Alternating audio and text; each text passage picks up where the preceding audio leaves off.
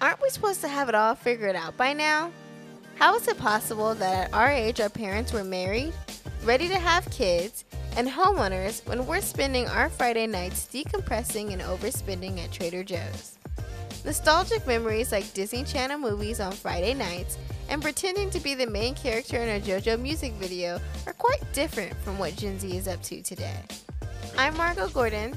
And I'm Megan Gordon, and we're your hosts of Millenniable.